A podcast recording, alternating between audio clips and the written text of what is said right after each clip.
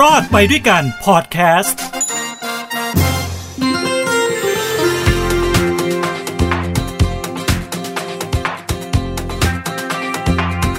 สำหรับคุณที่ฟังอยู่กำลังวางแผนกู้เงินซื้อบ้านซื้อรถหรือทำบัตรเครดิต มักจะได้ยินคำว่าเครดิตบูโรใช่ไหมครับ หลายคนอาจจะไม่เข้าใจด้วยซ้ำว่าไอ้ความหมายของคำว่าเครดิตบูโรคืออะไร วันนี้ผมจะมาทำความเข้าใจกันนะครับ สวัสดีครับ ผมทินโชกมลกิจครับ กับรายการรอดไปด้วยกันเศรษฐกิจชาวบ้านนะฮะ พูดถึงเรื่องของเครดิตบูโรฮะมาทำความเข้าใจกันก่อนว่ามันคืออะไร มันคือบริษัทข้อมูลเครดิตแห่งชาตินะครับ ซึ่งถือกำเนิดเมื่อปีพุทธศักราช 2541 หลังวิกฤตต้มยำกุ้งนะครับเป็นองค์กรกลางสำหรับการเก็บข้อมูลนะทางการเงินและประวัติการชำระหนี้ของคนแต่ละคน เปรียบเทียบง่าย ๆ แบบนี้ฮะคล้าย ๆ กับการพกสมุดพก รายงานข้อมูลทางการเงินนะฮะแล้วก็พฤติกรรมการใช้ และการชำระสินเชื่อของแต่ละคนนั่นเองนะครับ โดยข้อมูลนะฮะจะส่งมาจากไหนล้วฮะมาจากสถาบันการเงินต่างๆแล้วละครับ มีการจัดแบ่งเก็บกันแบบ 2 ส่วนด้วยกันคือ 1. ส่วนของข้อมูลบ่งชี้ไอ้ข้อมูลบ่งชี้มันมีอะไรบ้าง ก็คือแสดงถึงตัวตนของคนนั่นเองนะครับ เช่น ชื่อที่อยู่วันเดือนปีเกิดสถานภาพอาชีพเลขที่บัตรประชาชนเป็นต้น อันนี้คือข้อมูลของเราที่แจ้งกับสถาบันการเงินนะครับ นี่คือข้อมูลส่วนแรก ข้อมูลส่วนที่ 2 คือข้อมูลสินเชื่อนะเป็นข้อมูลการอนุมัติ รวมทั้งประวัติการชำระ นะฮะรกตัวอย่างเช่นทำบัตรเครดิตมากี่ใบ ขอสินเชื่อซื้อรถมากี่คัน ขอสินเชื่อซื้อบ้านมากี่หลัง วงเงินที่ได้รับเท่าไร สถานะบัญชี เป็นอย่างไร รายละเอียดการชำระเป็นอย่างไร มีการค้างชำระหนี้หรือไม่อย่างไร มีประวัติชัดเจนนะฮะ นี่คือข้อมูล 2ส่วนที่มีการจัดเก็บนะครับ โดยข้อมูลจะเก็บอยู่ในระบบไม่เกิน 3 ปี นับตั้งแต่วันที่สมาชิก นะรายงานข้อมูลมาอย่างเครดิตบูโรนะครับ โดยที่จะมีข้อมูลใหม่เข้ามาแทนที่ข้อมูลเก่าไปเรื่อยๆนะฮะ ส่วนการอัปเดตข้อมูลนั้นสถาบันการเงินก็จะรายงานประวัติการชำระของคุณเนี่ยเข้ามาที่บริษัททุก ๆ สิ้นเดือนเท่านั้นเองนะครับ ทุกๆ สิ้นเดือนก็จะมีการอัปเดตกันหนึ่งครั้ง ก็คือพูดง่าย ๆ แหละ เมื่อคุณชำระหนี้ที่ค้างหมดไปแล้วเนี่ยภายหลัง 1 เดือนนะฮะสถานะ บัญชีของคุณก็จะถูกเปลี่ยนเป็นปิดบัญชีไปโดยอัตโนมัตินะครับ ซึ่งอย่างที่ผมบอกไปจะมีการจัดเก็บข้อมูลนี้ไว้ไม่เกิน 3 ปีนะฮะเครดิตบูโรเขามีหน้าที่จัดเก็บรักษารวบรวมข้อมูลสินเชื่อของลูกค้าสถาบันการเงิน ตามที่สถาบันการเงินจัดข้อมูลให้เท่านั้นนะฮะชัดเจนตรงนี้ หลายคนอาจจะสงสัยเอ๊ะ เวลาเราไปทำบัตรเครดิต แล้วเขาไปตรวจสอบมาเนี่ยคุณแบล็คลิสต์คุณติดแบล็คลิสต์เครดิตบูโรนะเครดิตบูโรแบล็คลิสต์นะครับบัญชีดำเครดิตบูโรนะฮะทำให้เราเข้าใจว่าไอการขึ้นบัญชีดำเนี่ยหรือแบล็คลิสต์เนี่ยเฮ้ยเครดิตบูโรเป็นคนทำหรือเปล่า อธิบายชัดเจนตรงนี้นะครับว่าเครดิตบูโรไม่มีหน้าที่ในการขึ้นบัญชีดำใด ๆ ทั้งสิ้นนะฮะไม่มีหน้าที่ในการนะขึ้นแบล็คลิสต์กับคุณใด ๆ ทั้งสิ้น อย่างที่หลาย ๆ คนเข้าใจ เครดิตบูโรไม่มีความเกี่ยวข้องหรือไม่มีสิทธิ์นะครับที่จะอนุมัติใดๆทั้งสิ้นเกี่ยวกับวงเงินของคุณ ไม่มีสิทธิ์ที่จะทำอะไรเกี่ยวกับสถานะของคุณในการแบล็คลิสต์ใดๆทั้งสิ้น แต่เป็นสถาบันการเงินครับที่เป็นคนขึ้นบัญชีคุณครับอ่าเก็ตไหมเข้าใจแล้วนะเครดิตบูโรมีหน้าที่คืออะไร เก็บข้อมูลเท่านั้นที่สถาบันการเงินต่างๆเนี่ยส่งเข้ามาให้เขา เขาเก็บรักษาเอาไว้ เพราะฉะนั้นใครที่อยากจะเช็คเครดิตบูโรเออว่าสถานะการเงินของเป็นยังไงใช่ไหมคุณมีหนี้กี่ใบ คุณมีหนี้บัตรเครดิตกี่ใบ คุณซื้อรถกี่คัน คุณกู้เงินเท่าไหร่ยังไง ก็ไปเช็คที่เครดิตบูโรเพราะว่าจะเป็นศูนย์รวมข้อมูลต่างๆ ของสถาบันการเงินทุกสถาบันการเงิน ที่เขาส่งมาให้ที่นี่เก็บแต่การขึ้นบัญชีดำแบล็คลิสต์เขาไม่ได้เป็นคนทำเครดิตบูโรไม่ได้เป็นคนทำจะเป็นสถาบันการเงินเท่านั้นครับ แล้วทำไมเขาบอกเออเนี่ยคุณติดเครดิตบูโรถูกขึ้นบัญชีดำมันไม่มีอยู่จริงหรอครับ แต่มันเป็นแค่การเรียกติดปากของคนที่มีประวัติการเงินไม่ค่อยดีนักเท่าไหร่ ค้างหนี้อะไรอย่างเงี้ยก็เลยบอกเฮ้ยผมติดเครดิตบูโรเว้ยเฮ้ยคือถูกขึ้นบัญชีดำแบ็คลิสต์ของเครดิตบูโรแล้วอ่าเข้าใจตรงนี้นะฮะเขาไม่มีส่วนเกี่ยวข้องใด ๆ ทั้งสิ้นนะส่วนการพิจารณาว่าให้สินเชื่อหรือไม่ผ่านหรือไม่ผ่าน ขึ้นอยู่กับสถาบันการเงินเท่านั้นครับ ซึ่งแต่ละแห่งนะฮะก็มีดุลพินิจในการตัดสินที่แตกต่างกันไป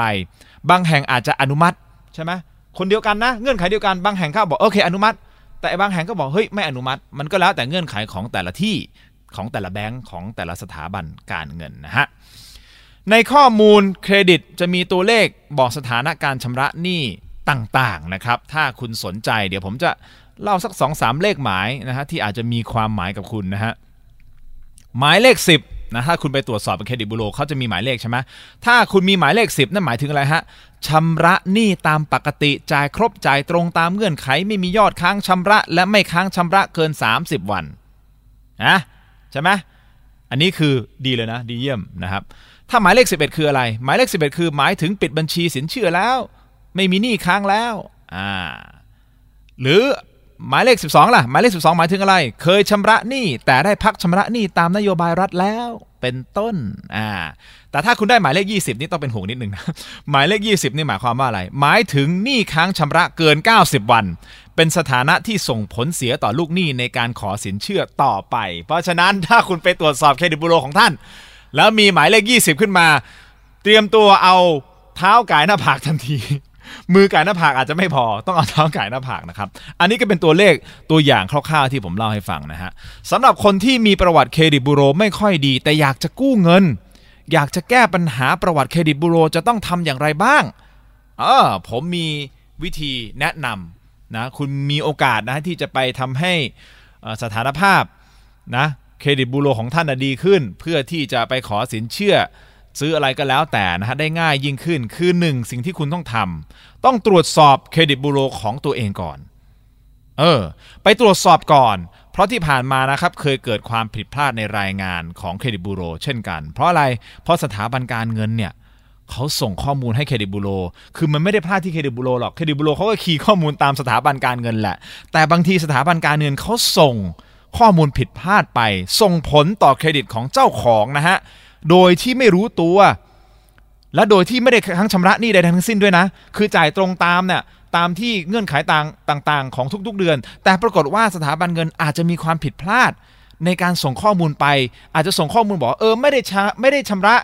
ในเดือนนี้เดือนนี้อย่างนี้เป็นต้นทั้งๆทที่เราชำระมาเรียบร้อยแล้ว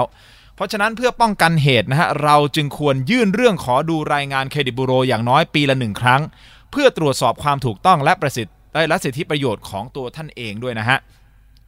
ยกตัวอย่างประสบการณ์ตรง คุณพ่อผมเคยโดนปลอมนะฮะเอาเอกสารเนี่ยไปปลอมตัวนะถูกมีมีคนที่ทำบัญชีนะครับของบริษัทพ่อเนี่ยคืออยู่กันมานานเขาก็มีข้อมูลของพ่อทุกอย่างเนี่ยไปทำบัตรเครดิตหลายใบเลย ไปกู้เงินไปทำนู่นทำนี่โดยใช้นามของพ่อไปทำโอ้โห แค่นี้แหละ เราไม่รู้นะ จนมีอยู่มามาวันหนึ่งเนี่ยมีการ แจ้งหนี้มีใบแจ้งหนี้ของบัตรเครดิตใบหนึ่งมาเผอิญผมเข้าไปแล้วไปหยิบเจอแล้วบอกเขียนชื่อคุณพ่อ ก็เลยไปถามคุณพ่อเอ้ยนี่ของป้าเปล่าค้างชำระหนี้อะไรหรือเปล่าเปิดมาดูเฮ้ยโอ้โห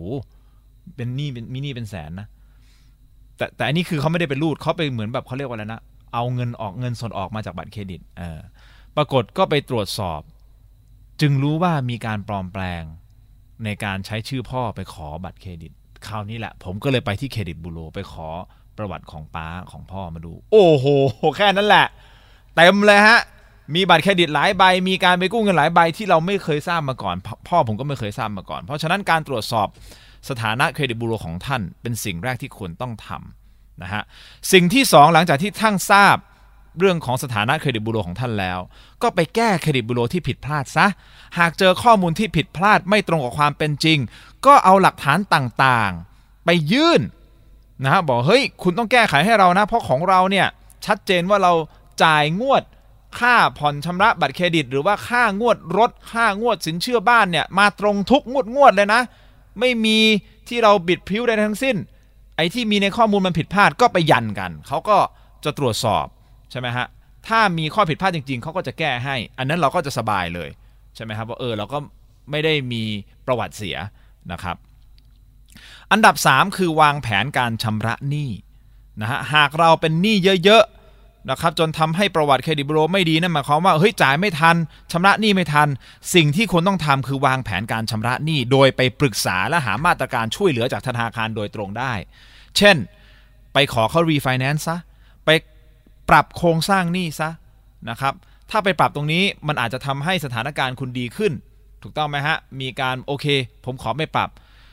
เชื่อเถอะสถาบันการเงินเนี่ย ถ้าคุณมีหนี้เยอะๆ บางทีเนี่ยเขายอมที่จะลดดอกเบี้ย ปรับโครงสร้างหนี้เพื่อให้คุณเนี่ยสามารถหายใจได้ เพราะอะไร ถ้าคุณหายใจได้จ่ายเงินได้ตามงวดงวดที่คุณมีกำลังจ่ายนะฮะ มันจะทำให้สถาบันการเงินเขามีรายได้กลับเข้ามา แทนที่จะต้องเป็นหนี้เสีย ไม่มีเหตุผลของสถาบันการเงินที่จะต้องบีบคอคุณแล้วก็แบบ บีบจนคุณหายใจไม่ออกอะ่ะ ไม่มีทางหรอกเขาก็ต้องให้คุณหายใจออกในเวลาเดียวกันเขาก็ยอมอารมณ์อรวย เพราะฉะนั้นเข้าไปคุยกับสถาบันการเงิน เพื่อที่จะปรับโครงสร้างหนี้ทะนะพอไปปรับโครงสร้างหนี้คุณก็สามารถที่จะวางแผนชำระหนี้ได้ดียิ่งขึ้น ก็จะทำให้เครดิตของคุณนั้นดีขึ้น ถูกต้องไหมยังมีโครงการของอะไรนะคลินิกแก้หนี้ด้วยของออแซมใช่ไหมครับไม่ไม่ใช่พี่แซมยุรนันนะ นะฮะอันนี้คือคลินิกแก้หนี้พิมพ์คำว่าคลินิกแก้หนี้แหละครับ มันก็จะมีรายละเอียดใน Google เลยนะฮะก็สามารถไปร่วมโครงการได้ คือผมพูดสั้นๆ ผมเคยพูดประเด็นนี้ไปแล้วนั่นหมายความว่าอะไรคุณมีบัตรเครดิตเอ่อหลายใบเป็นหนี้หลายๆใบใช่ไหมครับคลินิกแก้หนี้เนี่ยถ้าคุณเข้าไปร่วมแล้วเขาอนุมัติเนี่ยเขาก็จะรวบรวมหนี้ทุก ๆ สถานที่มาไว้ที่เขาที่เดียว แสดงว่าคุณแค่ต้องรับผิดชอบกับสถาบันนี้แซมเท่านั้นที่เดียว ถูกต้องแทนที่คุณจะมีเจ้าหนี้อยู่ 5 6 ที่ที่มาไล่บี้คุณทุกเดือน คุณก็รับผิดชอบกับแซมที่เดียวคลินิกแก้หนี้ แล้วก็จะมีการปรับลดดอกเบี้ยอะไรด้วย เพื่อให้เหมาะสมกับการชำระหนี้ แต่มีเงื่อนไขถ้าคุณเข้าร่วมโครงการแล้ว คุณห้ามห้ามก่อหนี้ใหม่ภายในระยะเวลา 5 ปีนะครับ อันนี้ก็เป็นโครงการดีๆ เหมือนกันนะฮะของแซมก็ไปตรวจสอบดูนะฮะคลินิกแก้หนี้นะครับอะที่พูดมาทั้งหมดก็เป็นแนวทางในการเอ่อทำให้เครดิตบูโรของของคุณเนี่ย ไม่มีประวัติที่ด่างพร้อย ไม่มีประวัติที่เสีย ถ้ามีก็สามารถที่จะแก้ได้ เพื่ออะไรฮะ เพื่อว่าคุณจะสามารถใช้ชีวิตในการเป็นผู้กู้ในส่วนจำเป็นอื่น ๆ ถ้าคุณจำเป็นจะต้องกู้ เพื่อที่จะไปซื้อบ้านนะฮะเพื่อให้ครอบครัวของท่าน หรือว่าซื้อรถเพื่อประกอบอาชีพทำมาหากินก็สามารถทำได้นะครับ สั้นๆ ก่อนผมจบนะฮะสำหรับวิธีการตรวจสอบ เครดิตบูโรของท่านมีหลากหลายช่องทางนะครับ ช่องทางที่ผมไปทำและผมว่าง่ายที่สุดและเร็วที่สุดคืออะไร ไปที่เครดิตบูโรเลย อยู่ตรงแยกอสมทไม่รู้ยังอยู่ตรงนั้นหรือเปล่า น่าจะอยู่ตรงนั้นนะฮะ ไปที่ศูนย์ตรวจเครดิตบูโรในกรทมครับ เพียงแค่ยื่นบัตรประชาชน แล้วก็รับรายงานภายใน 15 นาที ตรงนี้มีค่าบริการ 100 บาท 15 นาทีปุ๊บมาเลยคุณเขาจะพิมพ์ออกมาเลย เป็นประวัติออกมาเลย เต็มที่เลยคุณมีบัตรกี่ใบคุณมีหนี้คุณมีสินเชื่อรถสินเชื่อบ้านอะไรทั้งทั้งหมดยังไงปุ๊บมาชัดเจนเลยคุณตรวจสอบได้นะครับหรือวิธีที่ 2 ก็ไปยื่นเรื่องทางแอปพลิเคชัน TMB Touch ส่งทางอีเมลนะฮะมีค่าบริการ 150 บาท ก็จะได้รายงานภายในระยะเวลา 3 วันทำการนะฮะหรือไปติดต่อเคาน์เตอร์ธนาคารกรุงศรีกรุงไทยธนชาติธอส. แลนด์เฮาส์หรือทำรายการผ่านตู้ ATM ธนาคารกรุงไทย และธนาคารไทยพาณิชย์ แล้วส่งทางไปรษณีย์นะฮะมีค่าบริการ 150 บาท จะได้ข้อมูลภายในระยะเวลา 7 วันทำการนะครับ ตรวจสอบรายละเอียดที่เว็บไซต์เครดิตบูโรได้นะฮะ www.ncb.co.th นะฮะ ncb.co.th นะครับหรือง่ายๆก็คือเข้าไปใน Google แล้วก็พิมพ์คำว่าเครดิตบูโรมันก็จะมีข้อมูลขึ้นมานะฮะ สุดท้ายนะครับ การมีวินัยทางการเงิน ไม่ใช้จ่ายเกินตัวและไม่สร้างหนี้ ถ้ามีหนี้ก็จ่ายหนี้ตรงตามเวลาของมัน ตรงนี้แหละครับ จะเป็นสิ่งที่ดีที่สุด เพื่อให้ข้อมูลเครดิตบูโรของเรานั้นใสสะอาดนะฮะไม่ติดแบล็คลิสต์นะอย่างที่เราเคยได้ยินกันมาตลอดนะฮะ เข้าใจตรงกันนะฮะ สถาบันการเงินเขาก็จะได้สบายใจส่งข้อมูลของท่านไปเครดิตบูโรแบบใสสะอาด ไม่มีการมาติดแบล็คลิสต์กับสถาบันการเงินเวลาคุณจะไปกู้เงินเพิ่ม เข้าใจนะครับสำหรับเครดิตบูโรหวังว่าคงจะเป็นประโยชน์กับหลาย ๆ ท่านนะฮะ กับข้อมูลส่วนนี้ นี่คือรอดไปด้วยกันเศรษฐกิจชาวบ้านกับผมทินโชคกมลกิจนะครับ กลับมาพบกันใหม่กับฮูดีพอดแคสต์ เป็นประจำทุกสัปดาห์นะฮะเราก็จะมีตอนใหม่ๆ up อยู่ประมาณสัก 2 ตอนต่อสัปดาห์นะเป็นข้อมูลดีๆ ที่จะทำให้เรานั้นรอดไปด้วยกันในยุคเศรษฐกิจแบบนี้นะครับรวมถึงติดตามผมทาง Facebook Fanpage VEC Tero TV นะครับจะมีการไลฟ์รายการรอดไปด้วยกันเนี่ยทุกวันอังคารถึงวันพฤหัส 18นาฬิกา30นาทีนะครับสำหรับวันนี้ขอให้ทุกท่านมีความสุข ความทุกข์อย่าได้ใกล้ ความเจ็บไข้อย่าได้มี ขอให้มีความสุขสวัสดีและพบกันใหม่ สวัสดีครับ